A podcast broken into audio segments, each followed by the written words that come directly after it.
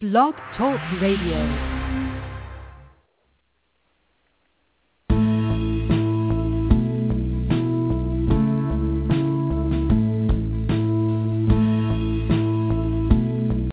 Morning, and thank you for joining us on Three Women, Three Ways.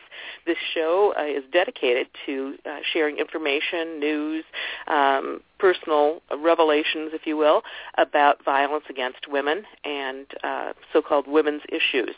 Now, I'm starting to not say women's issues so much because my daughter informs me that there is no such thing as a woman's issue. It's a human being issue. So I'm going to go with that. And um, we've had a number of experts talking about how uh, the courts and uh, the legal system react to domestic violence situations. Um, one of the recurring themes that we've had in our talks have been the uh, travesty, if you will, of what happens during child custody battles and uh, family court. Today I have with me uh, Maralee and uh, McLean, and Maralee has not only experienced this kind of horror, but she's also written a very well-respected book about it uh, called Prosecuted But Not Silenced, and I'm going to ask you to tell us more about that, Maralee, as we go along. But That's right great. now, I would like to uh, welcome a woman who has, as I said, um, been through this, and uh, she tried to get justice for her children, uh, one of whom was uh, uh, allegedly, I guess we have to say allegedly because nobody was prosecuted for it, uh, allegedly sexually abused. And when she looked to the courts for some help and some uh, justice, she found an entirely different situation. And unfortunately, a lot of women find that. So, Maralee, tell us a little, or Maralee, tell us a little bit about your background, what brought you to that situation, and what has happened since. Um, I'd be happy to, and thanks for having me on. Um, what what is what happened with me is happening all across the nation. I just want to preface that. Um, actually, internationally too, I get hundreds of hundreds of calls all the time. It's just an, an unsurmountable amount of women going through this and children. So um, with me, I was back in the 80s, and um, they didn't, you know, I had no clue what I was up against, and so my I only have one daughter, and I was divorced at the time. So I divorced the father. She was very young when I divorced him, um, and on his visitation when she was around two and a half, uh, he starts sexually abusing her. I this is when you never heard about sexual abuse.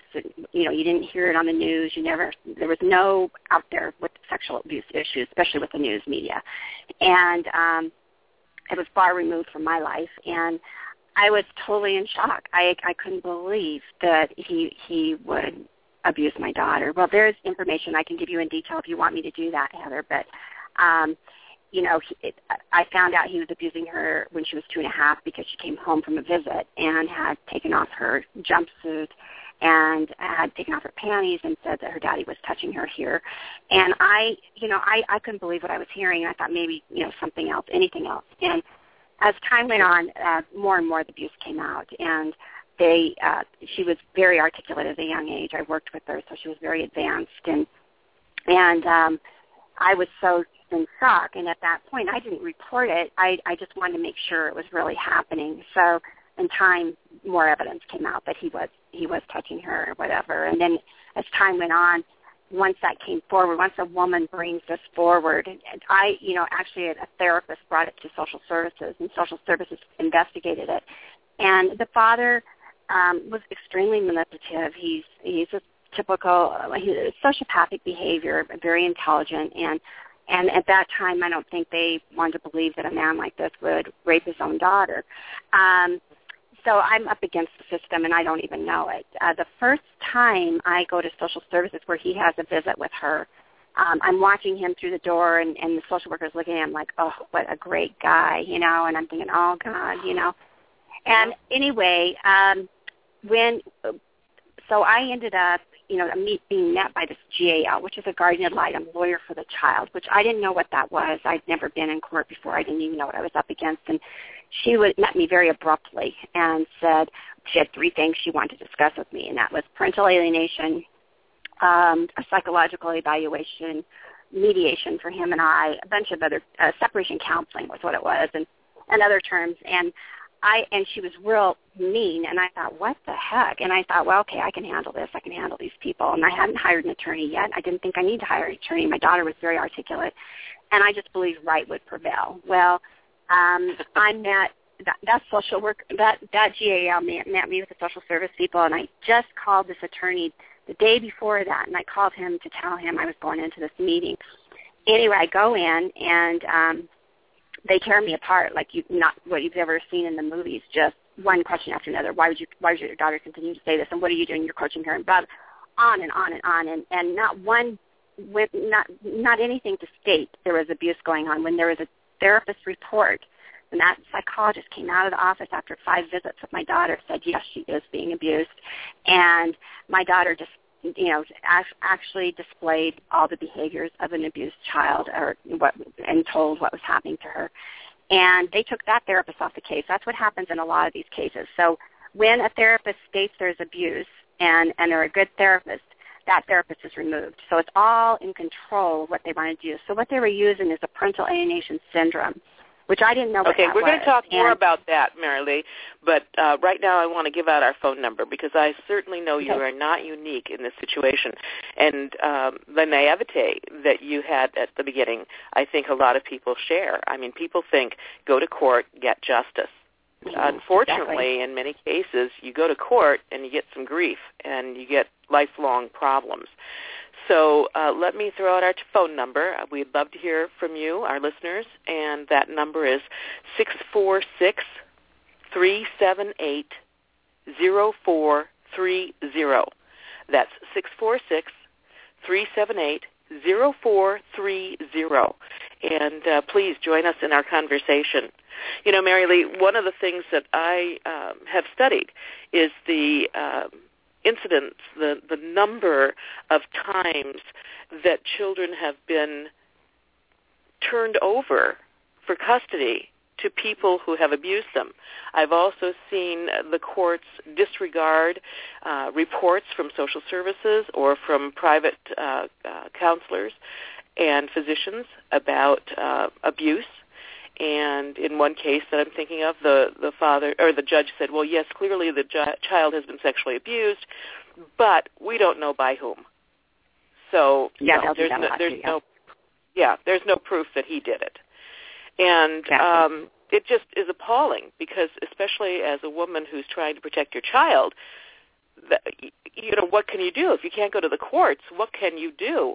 And oftentimes, as I believe you found out, not only is the woman not believed, she's presumed to be a liar, um, exactly. but she also often, oftentimes is punished for coming out with this information. Continue with your story. It is a, it's a gender bias issue, but it's also it starts with the PAS label with Gardner, and because he got his theories in there in the 80s, all these cases start going that that track. Okay. Um, where Let me elaborate a little bit on that because some of our listeners may not have known uh, what this is. PAS is called Parental Alienation Syndrome. It is um, an invented supposed syndrome um, invented by a man named Gardner, Richard Gardner, in the 80s, mid 80s.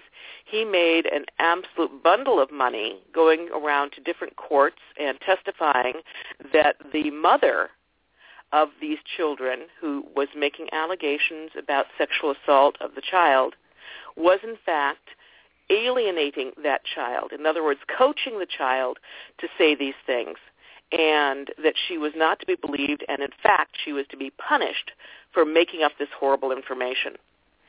And he got a lot of traction on that. The problem with that, of course, is that that syndrome doesn't exist.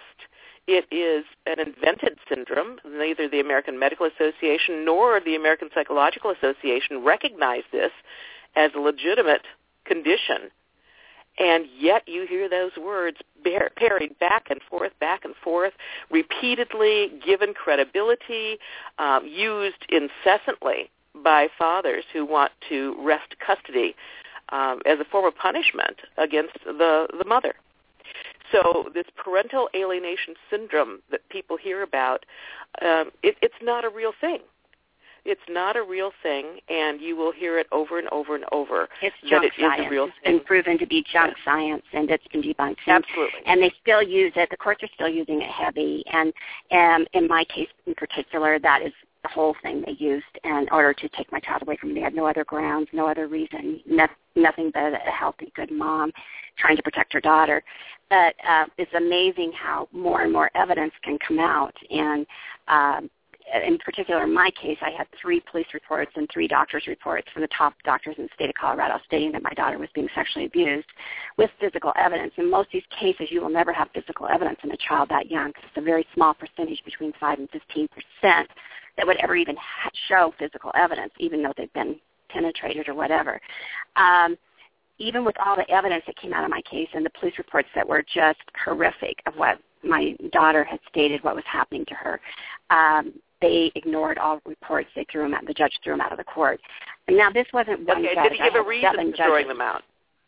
Did he They- give a reason no, they for throwing them out? His, the the last judge on my case, um, for instance, was only, one of the only judges in the state of Colorado that was removed from the bench for being a sexist biased judge and delivering punishing orders to women. But his reason was that this had all been previously litigated. Well, a lot of most of that information was all new evidence, and he threw it out. It was just a way, and then they gagged me.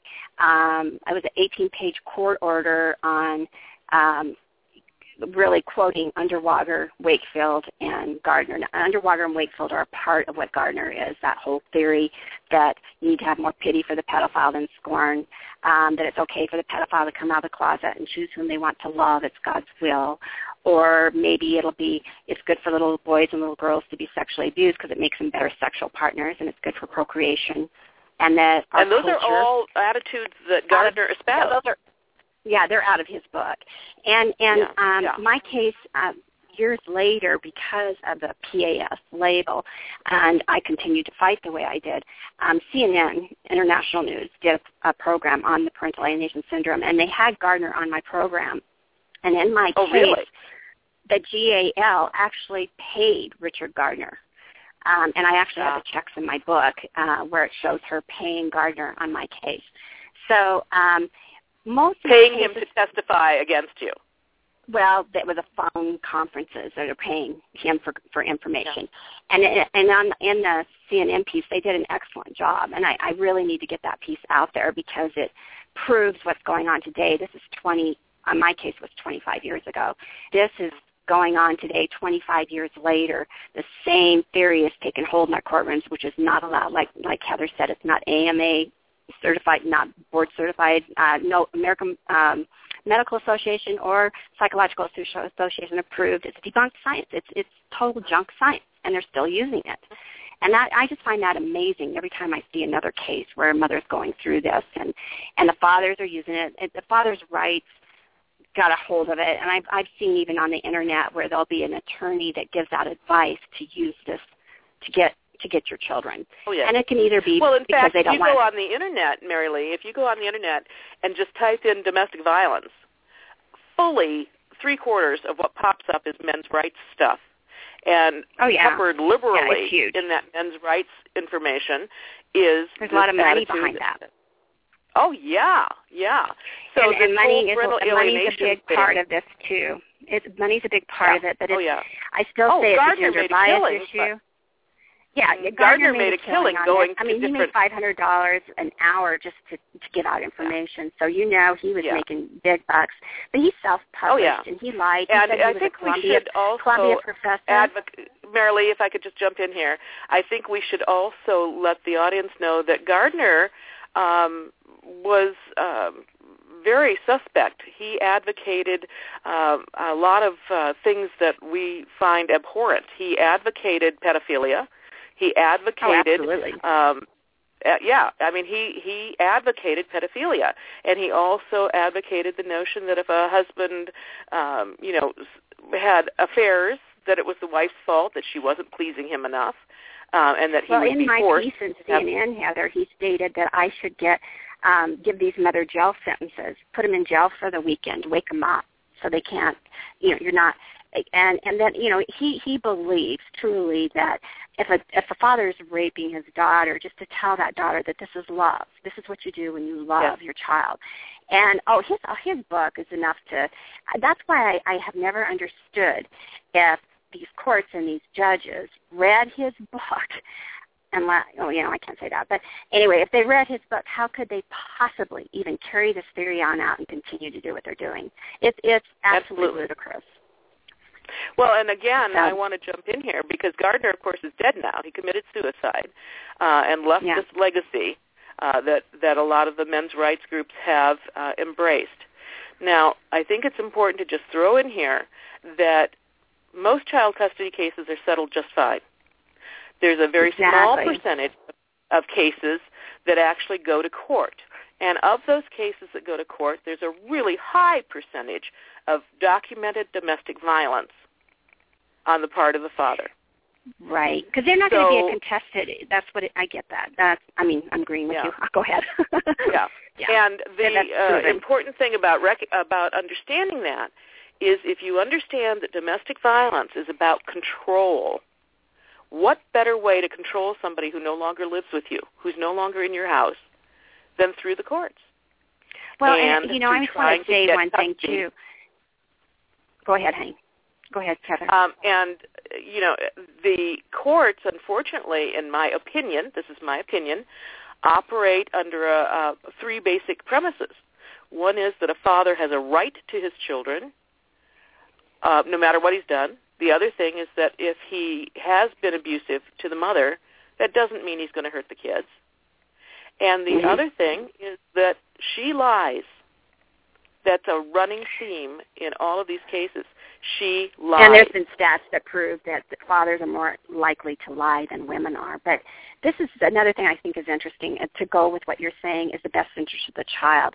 The courts use the best interest of the child all the time. And and in the best interest of the child, if that father is more able to nurture that relationship with the mother and child, then the mother is able to nurture that relationship with the father and child then he gets custody. Of course, a mother that knows that her daughter or son or child is being abused is not going to be able to nurture that relationship. So you don't just give 50-50 custody to a father that there's possible suspected abuse or if there's domestic violence. And in, in most of these cases, I'll say almost 90% of these cases, there's domestic violence first, and then it goes into the abuse. These guys are yes. abusers. I remember the day that I lost custody of my daughter. I I, I was literally hysterical, and um, I wasn't in court and I wasn't in front of anybody because I always held it together, which is very important to all you mothers. There, is you have to make you have to stay together emotionally. If you cry, you're emotionally inept. If you don't cry, you're cold. So you just have to stay kind of stoic and straightforward. But I remember I was in my attorney's office and I just screamed because to me, right then, that judge just handed my head on a silver platter to the father because now he had complete control of me. He has my daughter and he has me too because that's exactly what they want. Just like Heather said, they want you, they want the control, and he got it that day. Mm. Yeah, and and and then he, then the abuse continued, it, it, and the abuse got very severe.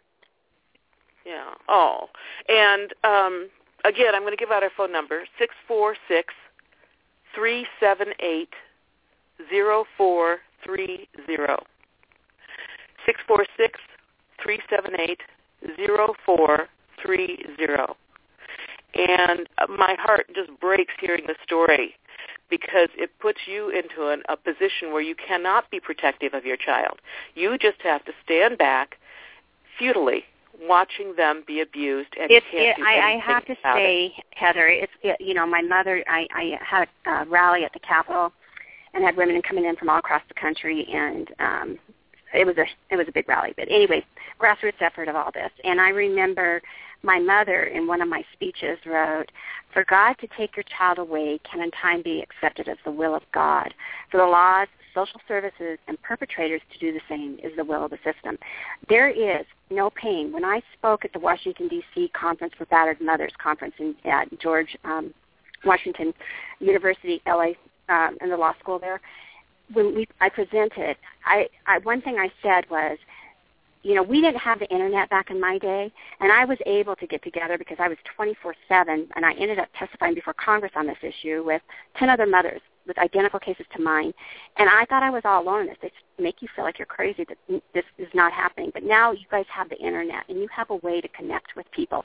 We didn't have that, and when I realized that you know this mom's an attorney or this mom's a doctor, that one that was an attorney committed suicide. She didn't make it through it.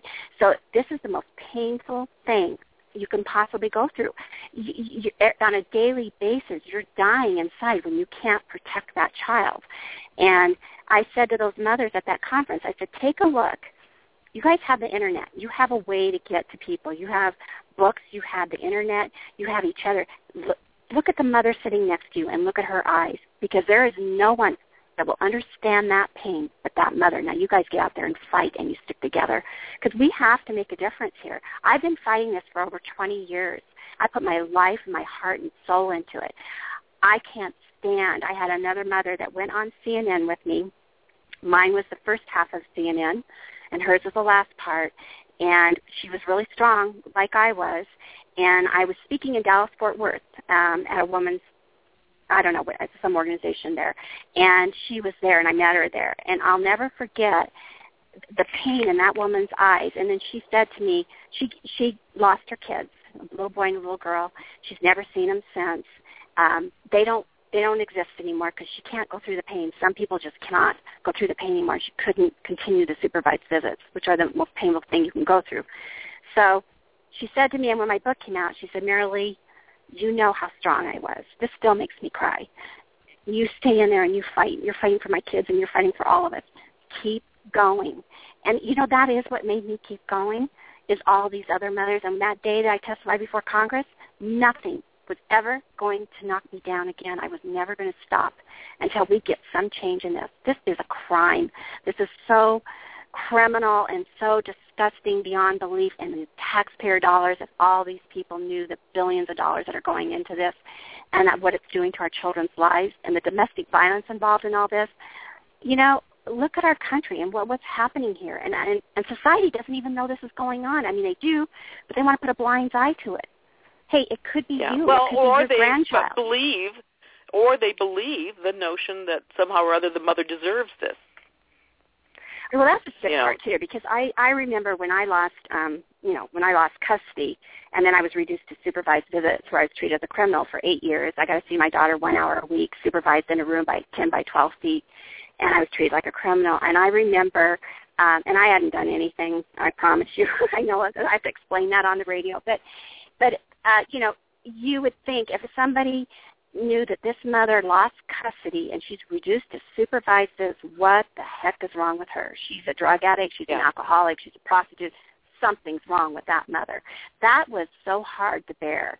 You know, when you're you're you know who you are, you come from a great family, you know what a mother you are, you're seeing your child suffer and you're gonna see her an hour a week watching her hair fall out and gain a tremendous amount of weight and go in a trance-like state and you can't reach her you know, and you have to sit there and play a game with a, a, a supervisor and pay him eighty-five dollars an hour to see your own child.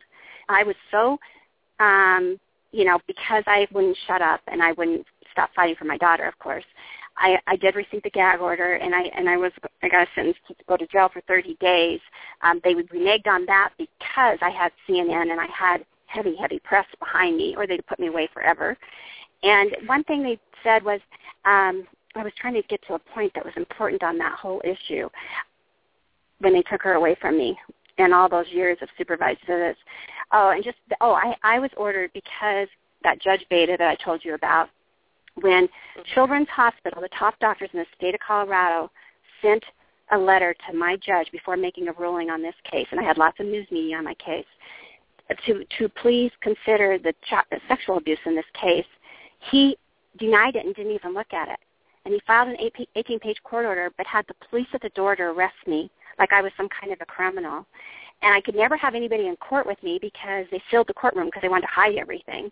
And um, and I was always alone on one side with everybody else on the other side of the of the professionals that were, I was up against. And the um, the last where I got that hearing where uh, Beta made that order, he gagged me and he and and and, and he had the media was outside the door. But that's the only time my family could ever be in the courtroom. And my mother said she was in there and she said you couldn't even tell by what was going on what was in that court order by my back that was going on. But i lost my daughter that day completely where i was reduced to one hour a week supervised to see her for eight years. And what rationale I, and what rationale it did was, they give it was for that two decision? therapists that that quoted Underwager, Wakefield, and Gardner in their evaluation. I I had had a lot of news coverage locally, and I because I had the rally, I I didn't do the rally at the Capitol until I lost custody, and I didn't do um, the CNN news until I completely lost my daughter. I I did everything in my power to stay in the court system do everything right. I I stayed you know, doing everything that they wanted me to do. I did every little detail that they wanted me to do because I was fighting to get her back, and I didn't think that they could do what they were doing. But when I lost her completely, then then I hit it with with the news media, whatever I could do to get to get her back. But it didn't help. I mean, I did not get her back. So. um where was I? You asked me a question and I went around it. Yeah, what yeah. what rationale did they give for taking away Oh. custody? They said I was going to run with her. Now, you know, this is amazing. I I I had flying privileges. I could have taken off with her any time I wanted. Um if I was going to run with my daughter, I'd been gone when she was 2. I had no intentions of running with her. I believed in our system. I believed the truth would prevail. They used that as an excuse and um and then the report that Kopetsky and Purcell did here in Colorado um they're known I, I found out they're known for siding with with the the father, and they're also not very you know they're with Gardner theory that the, the whole point of that whole evaluation they took a document on a Monday morning, seventy page document to a judge and um, asked to have uh, me lose my visitation, and per- they were going to end my parental rights too later. But so I was I was actually what I would do. I was a flight attendant, and I actually was in management when my daughter was little because I didn't want to fly and leave her, and I had flown years previous before I had a baby. But I went into management. I was on the ground as a supervisor, so I would be home with her. Well, then when I lost her like this, I went back to flying in order to free up my time, and I would fly to D.C. And I lobbied in Washington D.C. with a law firm there called Verner McPherson and Hand. They'd set up my appointments on the Hill, so I would go in my uniform, change into a suit, lobby all day, come back, put my uniform on, and work the flight back. And on that, one of those flights where I was coming back, I was in D.C. I called the Kempe Center, which is a national sexual abuse center here in Colorado, and asked if anything was going on because they were trying to interfere with, you know, interject into what the courts were doing because they believed my daughter was being abused, and everybody was being blocked. So I um, called my attorneys, and they said, Maralee, there's an emergency hearing on the phone right now. Um, without me present, ex parte, they do this a lot. They have ex parte emergency hearings without you present, and that's how I lost my daughter over the phone, ex parte emergency hearing. I wasn't even present. So um, I told my attorney, I said, Mary Jane, do not take that phone call. And and I told the paralegal, I do not want her. You tell her not to take that phone call. She says, Mary, she has to take it. It's the judge. She has to take it. I said, you tell her not to take that call. I'm not even present. Well, I knew the minute I hung up that phone that I had lost my daughter, and I didn't think I could get back on that plane. I I got on that plane and I went into the bathroom and I shut that bathroom door. And when those plane engines roared, I roared, and I um just a second. Anyway, so when I got back home, I knew I had lost her, and um drove straight home and called my attorneys, and I lost her over that.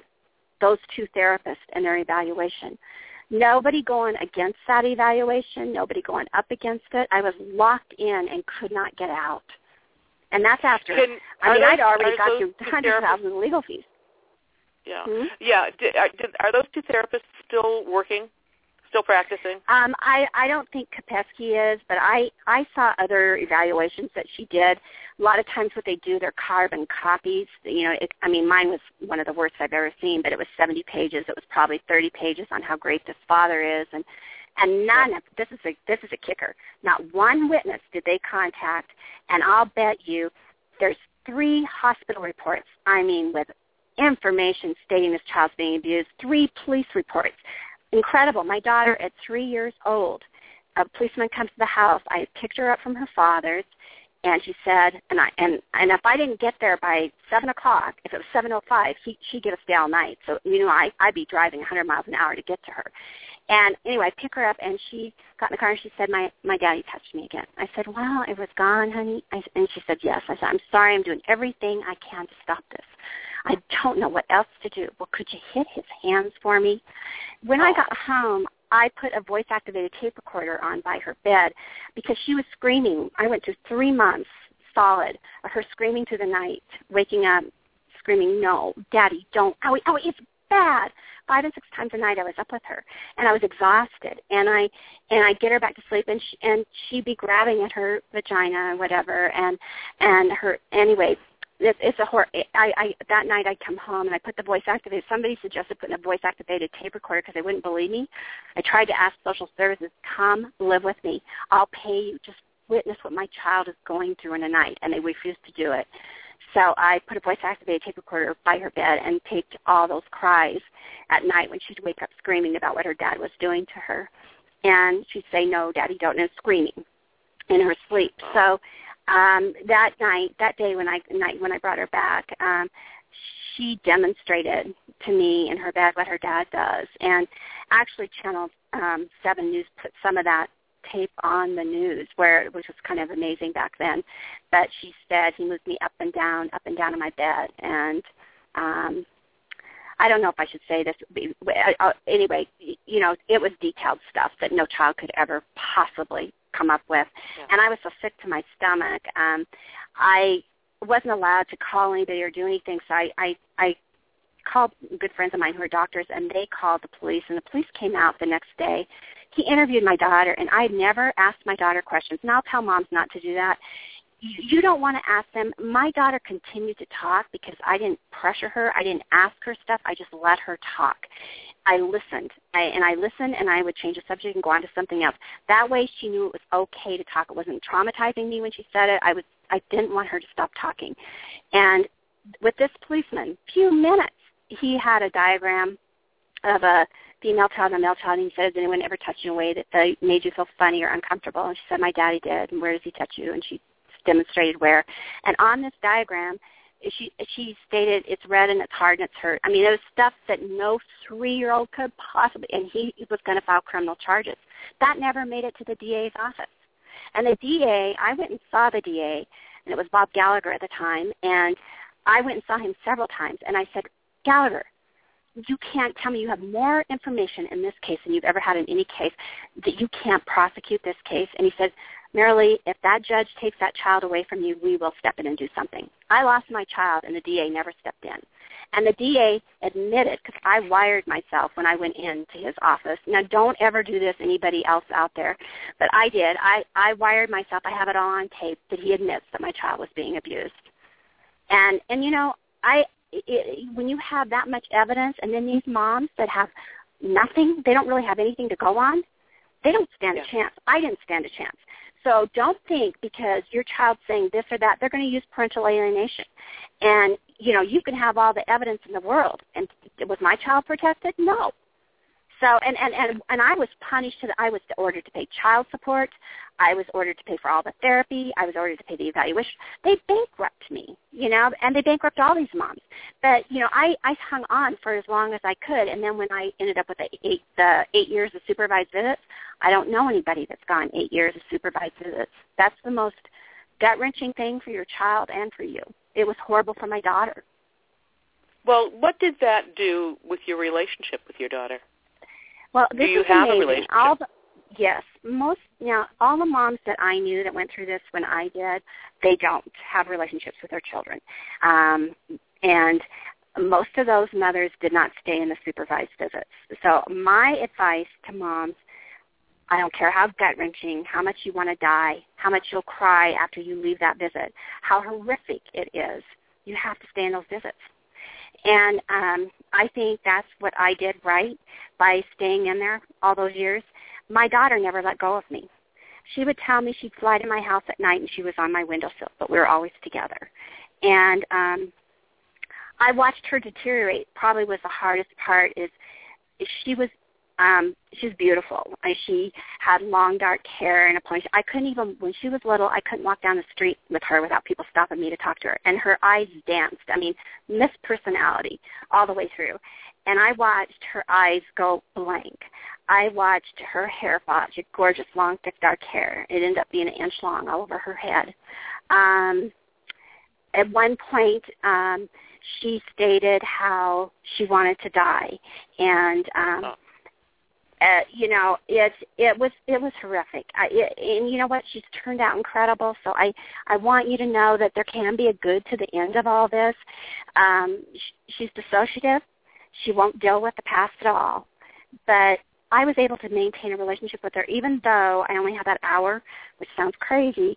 But when I got her back when she was 12 and a half, 13, all I did, I never brought up this stuff I mean, I told her where my desk is. I have all my files. I have probably 40 boxes of legal boxes that they wanted to confiscate, by the way. They wanted to take my records. They actually openly discussed in the courtroom to seal the file, take the case number off the file, and confiscate my records. Can you believe that? How constitutional? No constitutional rights, no civil rights, no due process.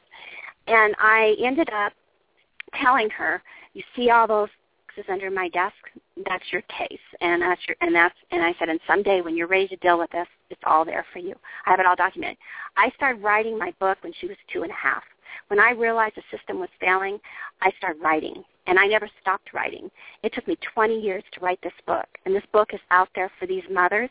It's out there to educate these judges, these lawyers, these social workers, these CFIs, everybody involved in the system. That book will educate you because what I did is I put the emotional story in, which is I can still hardly talk about, so obviously it's affected me a lot. But I put the emotional story in, and then I put the research because I had I knew a lot of people back then that were doing the research on this, like Joan Pennington, who's one of the top attorneys in the nation, um, out of New Jersey. She's passed now, but she was in the grassroots effort of this, and she wrote Cussie's ruinous how the hardest cases, the hardest custody cases, which is these kind of cases, and um, wrote on the gender bias issue. She's brilliant. And she said, this is like the Civil Rights Act of the 60s. At my rally, this is the movement of the 90s. And believe me, it was.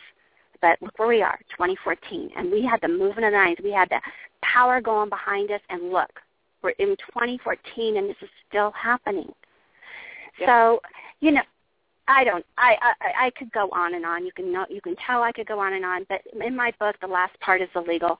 And what I did is I put the police reports in and the doctor's reports in and the judge's orders in. Not all of them, obviously, because my book would have been 9,000 pages. But I broke it down. And so what it does is if you're reading the emotional part of the story and I tell you what the police did or what the judge did or what the GAL did, which was absolutely horrific things that they did, with, with very traumatizing um, to my daughter and I, uh, and my family. It killed my family. It killed their, my grandparents. My mom and dad died over this. It killed our whole family. So anyway, when when I put that stuff in there, you read something that happens that most people go, that cannot happen. The courts could not do that. Yes. Go to addendum A. It's right there. I've got the proof. Mm-hmm. Yeah. Yeah, I think that most people assume, unless they've been involved in something like this, they assume that it will be equitable, that it will be, um, you know, a, a situation of justice, and in fact, it is uh, again in that small percentage of, of custody cases that go to court. It is not. Now, oh no, it, it, a, you know, you know, sorry, Heather. A lot of parents, a lot of parents think that, um, or a lot of people, I guess, think that uh, in order to lose custody, you have to do something wrong. I hear from mother after mother after mother who did not do anything wrong. No, they were um, the ones that were abused. Yeah, they were abused, and they tried well, the courts to aren't exactly listening to domestic violence issue at all. They they it is non-existent. I mean, if they would go in, this is what I say: if they go in and they listen to the fact that there's domestic violence, and they and these judges are trained in domestic violence by domestic violence experts, and they're trained in child sexual abuse by experts, and and you know I believe these cases don't belong in family court. They belong in criminal court. It's a crime when you rape a child. It's a crime when you rape a woman. Why is it in family court? And and if you look out for the safety of the child first, you're not going to be looking out for the father's rights or the father might, you know, it's hurting his career or whatever. Let's look at what's real here. And if if these allegations come up, it's proven fact that women it, the I think uh, the Kempe Center did an um, um, a uh, study on it, and it's like 0.2 percent. It's like nothing. There are no. They're very rare. Is there a false allegation? And 70 percent. If a father wants custody, 70 percent of the time, that's that's proven. 70 percent of the time, the stats will show that they will get custody. Most fathers don't want custody of their kids, but if they do, they will get it. And if there's sexual abuse allegations, 90 percent will get custody. What do you think of those it's, facts? I, I, I'm familiar with those statistics, and they are appalling, absolutely appalling. And again, I don't think the general public understands. They they do not understand what's going on in our court systems. And you did mention that judges are trained in domestic violence. Well, I got to tell you that a they're lot not. of that training is is lip service. And no, no, no they're not one, trained. They, that's I wouldn't. I don't think No. they are trained, Heather, at all. At all. I don't think so either, and I think that they carry their own prejudices with them when they make those decisions, and uh, Mhm. that's why I came up with my theory of the three operatives. Yeah, yeah, and you're right. Um, you're right. I, I think that people assume that courts equal justice, and I cannot emphasize enough that it does not mean that. And in fact, if you are going into a custody battle, the assumption, the old-time assumption is that courts were sexist and they would always award custody to the, the, the mother. Well, that might Yeah, have been the totally case, you know, 30 years 50s. ago. Yeah. yeah, yeah, or in the 50s. Um, but it is certainly not the case now, and it's almost guaranteed that if a father wants custody, no matter what is in his background, he will get custody. He can outspend, outmaneuver, outmanipulate, and get that custody. Well, and I found too that that even even okay, I saw moms that that had millions of dollars and still lost, okay? And I saw moms that had nothing, and I saw fathers that had nothing that still won too. It, it wasn't Yeah. all about money with these men winning. It, it's it's like it's just not happening. You know, it, it's.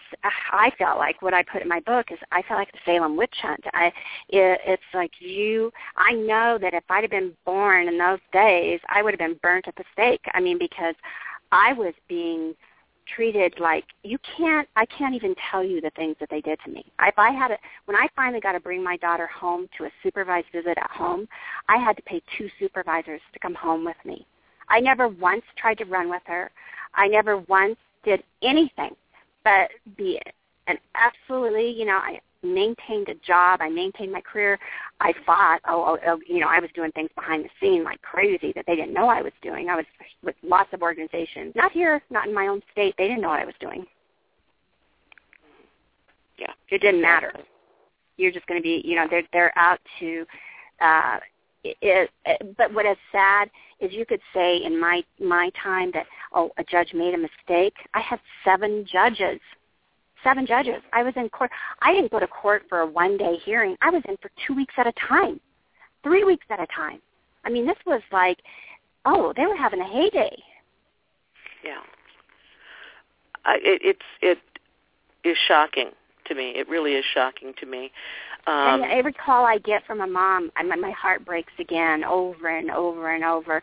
And as far as you know, advice goes, um, I, I think my book would help them. But I also tell them, you know, you just have to stay together. That's the the main goal. You can't break and you can't give up.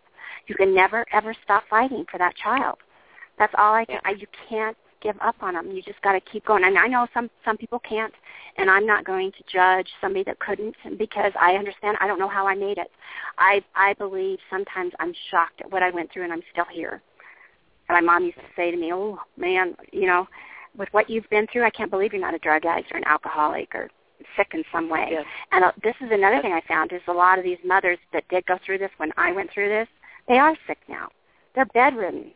They've got some sickness. They've got this, that, the other, something, chronic illness. God, I wonder why. I keep thinking every day, oh gosh, um, is this my day that I'm going to crash? Yes. That I'm not yeah, going to I because understand that I'm going to fight for all these women and these children. I'm I'm over what's happening. I will never shut up, and they know it. Yeah. Was your daughter able to understand that you had not abandoned her, that you had actually fought for her? Um, they told her that it was because her dad and I were fighting. Um, and they, you know, she she knew because she knew I was fighting for her when she was little. So it wasn't like a child that told the mother and the mother didn't do anything. And it wasn't like she knew I was fighting with everything I had to to get her sure. safe. And and when she had the last time she went to the hospital, I had to take her to the emergency room. I wasn't I wasn't allowed to take her to the doctor. So if I took her to the doctor, I was going to lose her. This is after I didn't tell you the I went they that GAL wanted me to agree to all these stipulations and um and they had lined up a foster care home before I even walked in that day. Now this is not a home where the father's living in the home and you got to take the child out, you know, because you get him in a safe environment. She's with me. He's the one that's abusing her, and they take her away from me and put her in foster care. She's never been away from me. I I I was so devastated. I couldn't believe what was going. on. And they said, uh, uh, that this child's going into foster care. And I walked into another room and I put my head down on a desk and I cried, was crying like I, as if I was going to die. I mean, I was just, and and the social worker came up and tapped me on the shoulder very coldly and said, "You can go say goodbye to your daughter now." And I remember getting up and walking down a hallway and they go, "Look at her, look at her. She can't handle it. She can't say goodbye to her daughter." And I just kind of stuck my arm out to the side and I said, "Oh yes, I can," because I knew I had to say goodbye to her so she knew that I was still here and I want her to think that I'm just gone all of a sudden. And I go in and I said, Mommy has to go to work and she knew I wasn't working that day. We were going roller skating and and uh anyway, I lost her that day, you know, into foster care. She was two and a half, three years old. Two and a half. She was two and a half. They put her in foster care, no grounds, totally traumatized her. You take her out of a beautiful home with a good mother, great stability, and put her in a foster home and traumatize her. And then she's so traumatized there, they decide to put her in with a daycare provider, and the daycare provider has a foster care parent, and that that daycare provider can't sleep for night after night and calls them this child is suffering tremendously. She needs her mother, and she's telling the daycare provider what her dad was doing to her, and and the foster care parent, and they still make her stay. And then finally, they put her back in my home. But if I brought up the abuse ever again, I was going to lose her. So I was not allowed to bring up the abuse again. And now she's coming home with a severe discharge and in pain down there. And I called the policeman that stated that she was being abused that was taking it to the DA.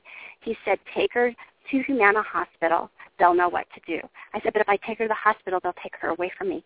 It's catch-22. My attorney said, Mary you got to, you got to report it. But then, you know, you're supposed to report abuse. But if you report it as a mother like myself, you're in trouble.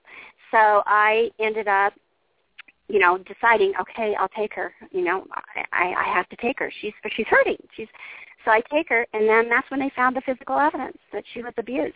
And she said to me after we left the hospital that night, she goes, "Mommy, have you stopped it?" And I said, "Yes, I think I have. I regret ever saying those words to her because I did not stop it.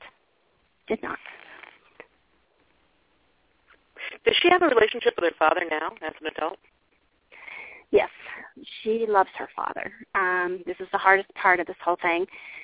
She loves him. Um, he's, you know, one of the reasons I married him was because I thought he'd be such a great dad and so great with kids. Well, he is. He can take them to La La Land in a minute. But um, yes, she loves her father. Uh, it's like the it's like the Stockholm syndrome. She was locked up in his house. She wasn't allowed to go outside and play. She could never have friends over.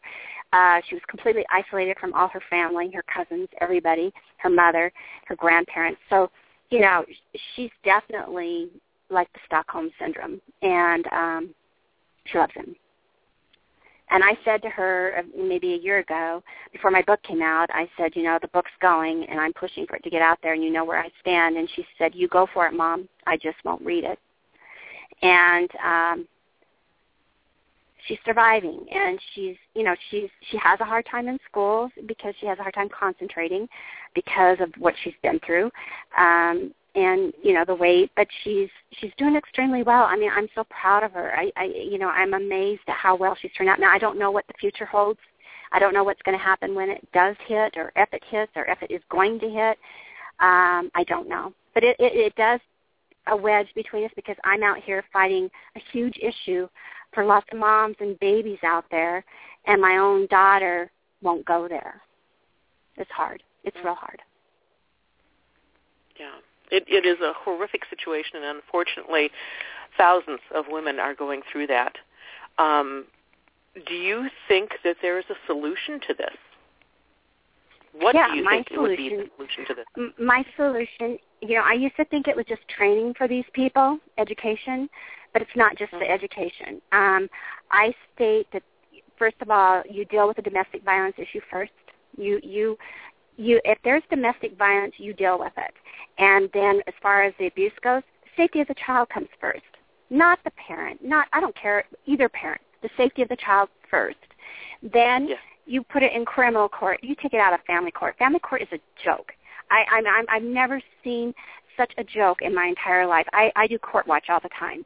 I went to court um, a few months ago for a mom, and I told her before she went into court that she may lose custody of her little boy and that she may end up in supervised visits, which was the hardest thing I've ever done, is to tell somebody that, but I wish somebody could have given me a heads up because I would have never believed it, which she didn't, but at least it prepares you somewhat. And I watched Yeah. the social service attorney, the social worker, the uh, GAL, and the father's attorney all recommend that he get custody. The guy beat her. He drug her down the stairs after she had a C-section and made her clean up the blood on the floor. He broke her nose. He broke her ribs. He body slammed her. He killed animals in the backyard. This all comes out in court. He uh, abused, uh, paddled till he broke the paddle on his the two older boys that she um, had um, raised with another husband, uh, with the husband that had passed away. So anyway, this guy, what does he do? He gets custody. She gets one hour supervised visits a week. I haven't seen that mother. She's in bed. They don't make it. You know, most of these women you don't even hear about because they don't make it. They mentally. This woman was educated and you know everything. I mean, just a great mother. And and I watched another mother last week. I just went to court watch. Um, I did another case, and this mom it's not anything to do with abuse um, or domestic violence, but it's the courts are keeping her 11 year old daughter from her. And they just put a gag order on her, and it went all the way to the Supreme Court, and no grounds to do what they're doing, none. I, I it's just it, it never ceases to amaze me how much this is going on. And I get calls from France, I get calls from England, Scotland, Canada, Montana, you name it. They're everywhere, Yeah, exactly. Worldwide. Um, worldwide. yeah, a- and and it's I think until you've been involved with something like this or know somebody close to you who's been involved in something like this, people do not have any clue that this is going on. They Mm-mm. cannot imagine that this is going on. And of course, you know, the the basically the brainwashing that occurs um, in our culture doesn't involve you know saving mothers. It doesn't involve you know uh, any kind of um, um, elevation of motherhood. It involves the father's rights. The father's rights. Yeah. Well, there's so much money, like we discussed earlier. There really is, and even even these guys that come out of prison have more rights to their children. So um, there's a lot of funneling of money going into this. Lots and lots and lots and lots of money. That that divorce court movie it shows, you know, that they want to go to fifty-fifty. Are you kidding me? If if you're going, you know, we lose anyway. Domestic violence moms are going to lose, and the women that have their children being abused and come forward with it lose. So, you know, they want 50-50. Well, you know, they don't, they didn't even discuss this side of the issue. They didn't even go into domestic violence or the fact that their child is being raped. We're going to hand hand the child over. That didn't even come up in that movie, did it? That's No. because there's a lot of No. fathers' rights behind that movie. Yeah, yeah. And you know, I mean, I'm all for human rights. I mean, I think that fathers should have some rights, Um, but to the ex- expense at the expense of a child, no, no, Well, and I, you not. know what? There are great fathers out there, and they're good men, and they're great fathers. But my God, when they're not, can we wake up society here? Can can these judges? And I find what's amazing is these women judges. These women judges Oh, yes. are ruthless. How can these women do this to other women? And their mothers. I mean, I'm just like going, wow! I don't believe what I just heard. Yeah, but you have to remember mother? that these women are playing in a male playground.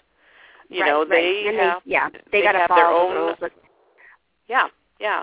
And, you know, that old saying about a woman has to do a job twice as much to be considered half as good, twice as well to be considered half as good. yeah, Um, you know, if you um in whatever field you're in, if you tend to uh vary too much from the status quo, you're pegged as uh irresponsible or not professional or, you know, whatever. So, and I think whether it's There- conscious or a not, a lot of women stood up to the system. She stood up to the system, and she's out. She's retired. I mean, she Sure. she was pretty much Absolutely. pushed out. And I think that you know, um, I, I I just think that it's it's so criminal. These the mind, the criminal set of it's, it's it's like a huge crime that's continuing. Is it social services getting money fed in for this? Is, is it under the table money going to pay off the judges being reelected? What is it? It's bigger than that. And I Well, I it still is, say and it I needs think- to go into criminal court.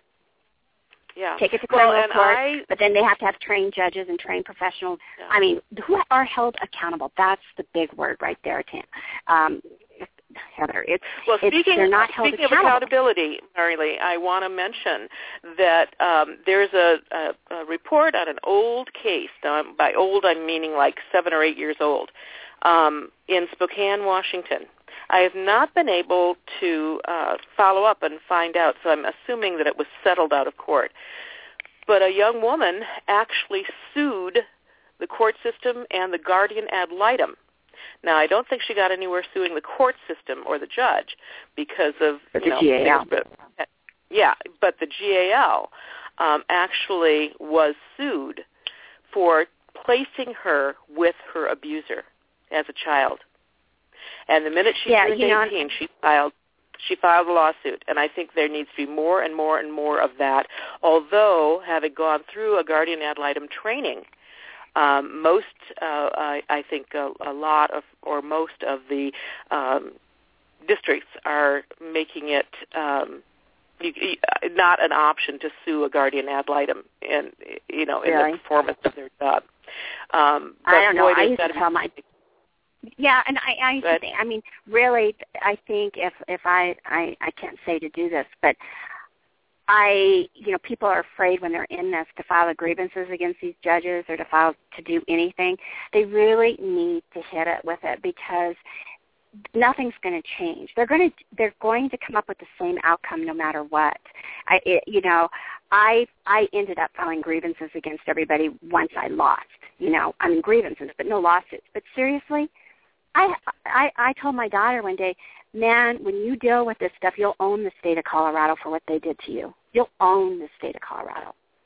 But And I the didn't problem tell you is, this does part is she when, have the um, strength to do something like that well, after I don't having know where she's going to be. I don't know where she's. You know, I I just want her healthy and happy or whatever. But um, that's my edge. That's how I feel. I want her to own the state of Colorado for what they did.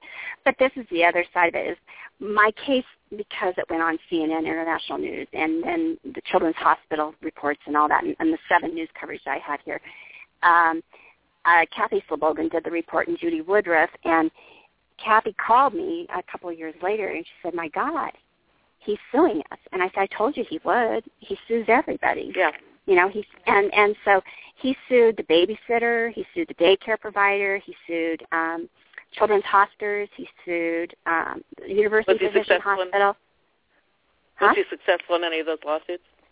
Um, he didn't win against CNN, um, but I remember sta- stating to my daughter, um, I said, "My God, do you realize you're going after the very people that tried to protect you? Do you think those doctors are going to go up against anybody else or try and protect a child again when when you know? And she started crying. She said i didn't want to do this. I'm so sorry. Well anyway ends up that yes uh my daughter won 1.2 million against Wow. children's hospital and he won i don't know like 500 some thousand for his pain and suffering that was ultimate to me because i um i told kathy Slobogin i said so help me, he gets a dime from this. This is like blood money. I said, Yes. I wish to God I'd never gone on. Well, you know, my daughter got the 1.2 million, um, but it was from Children's Hospital, and what it was wasn't because this everything wasn't true. It was because he was a custodial parent, and they didn't have the right to put the information out there without his approval. That's the only okay. reason. I'm going to stop you here, Maralee, because unfortunately we are running out of time. I do try to end um, uh, our shows with uh, a, a quote. And okay. I think that uh, this is the quote that uh, stands for me for, for today. Many abused children cling hope that growing up will bring escape and freedom. So I appreciate your joining us today and sharing this information. I will see you next week. Thank you. This is Three Women, Three Ways. Thanks.